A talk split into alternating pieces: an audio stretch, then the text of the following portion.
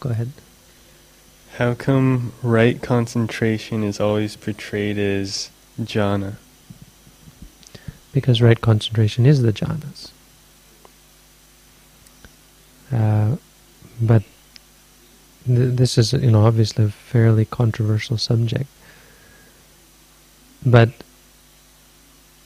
first of all, the question is, it starts with an in, incorrect premise because the jhanas are not always portrayed as. Did you say always?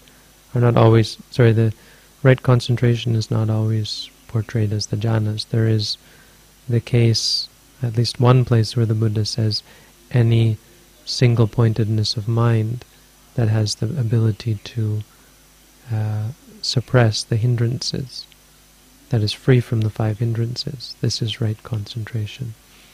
So by making that admission, he's obviously, uh, I would say at the very least, he's broadening our what our understanding of the word jhana should be. That it's not this or that state, but it's any state that is free from the hindrances. Because when you when you look at ultimate reality, a jhana is still only moment-to-moment mind states. So you could enter into something that could be considered a jhana in one moment. That moment could be a wholesome moment, right? If your mind has wholesomeness in it, you could say, well, you've entered into a jhana. You see, in an ultimate sense, it's um, it, it boils down to what's what's the the components of that mind. How the path works is, well, there are obviously different ways. If you read the suttas, you can see the Buddha explaining this, that some people start with heavy concentrations, or, or not, they have strong concentration, so they enter into what could clearly be considered a jhana. And then after that, they either take the jhana factors, they start to pull it apart, and they can feel the happiness, and they become aware of the happiness as being impermanent, suffering, and non-self. And then they let go, they're, they're able to let go as a result either that or they go back and look at how the jhana is based on the rupa, the rupa and nama. So they can, if it's mindfulness of breathing, they become aware of the body, movements of the body, the stomach rising and falling. So this is one way is to go with samatha first and then go on with vipassana. If you're practicing vipassana, then it's kind of like they develop together. Instead of first developing samatha and then vipassana, they come together and the jhana moment because, see, the Eightfold Noble Path technically is only one moment. That's Magga which is only one thought moment.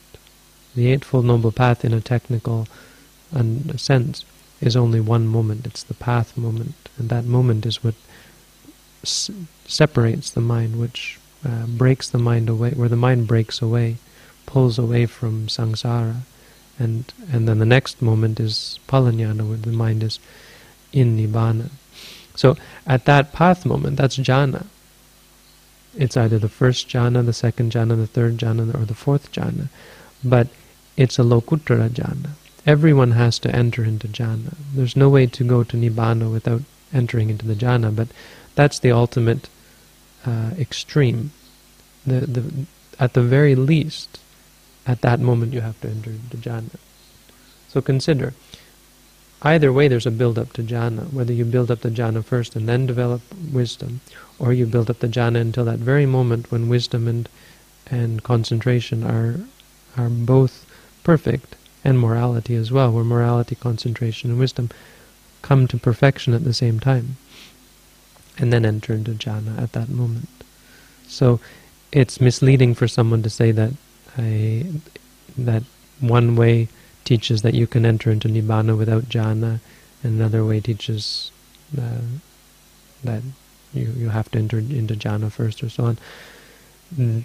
The texts are quite clear that first of all there are many ways of developing one first and then the other. You know, first you you gain wisdom and then your mind quiets down, or first your mind quiets down and then there's wisdom, or you do them together, or so on. But in the end, at that moment, everyone enters into jhana. It's just not a samatha jhana.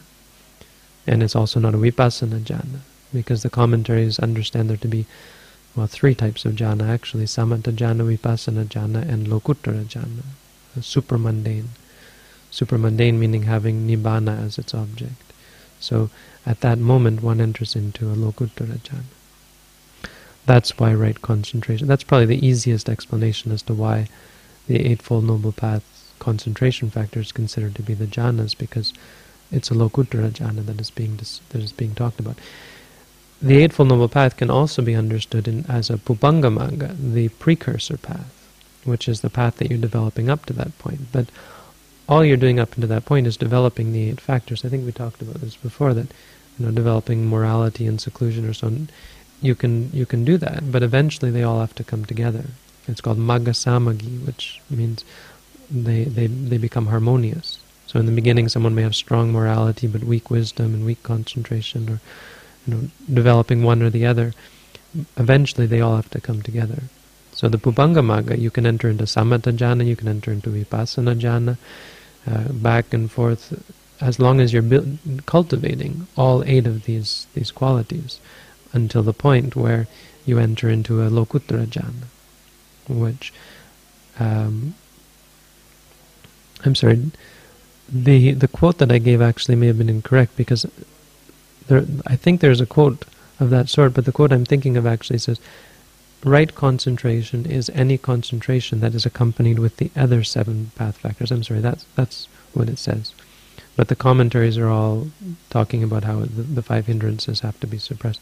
I believe the sutta says, the one that I'm thinking of says, it has to be accompanied with the other seven path factors. If it's accompanied with with wisdom, uh, with samadhi, sama sankappa, sama uh, vaca, sama kammanta, sama vayama, sama uh, ajiva, sama sama um, sama sama kammanta, sama ajiva, sama vayama, sama sati.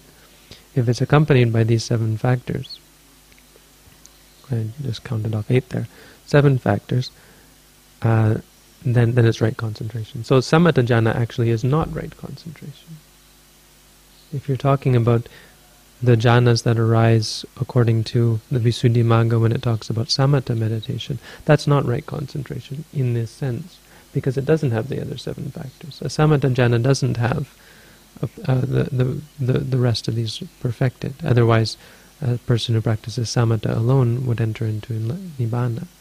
This is a, a Lokiya jhana. Only at that moment of Magga are all eight path factors uh, fulfilled. I don't know if you have anything to add to that. It's a fairly tec technical question.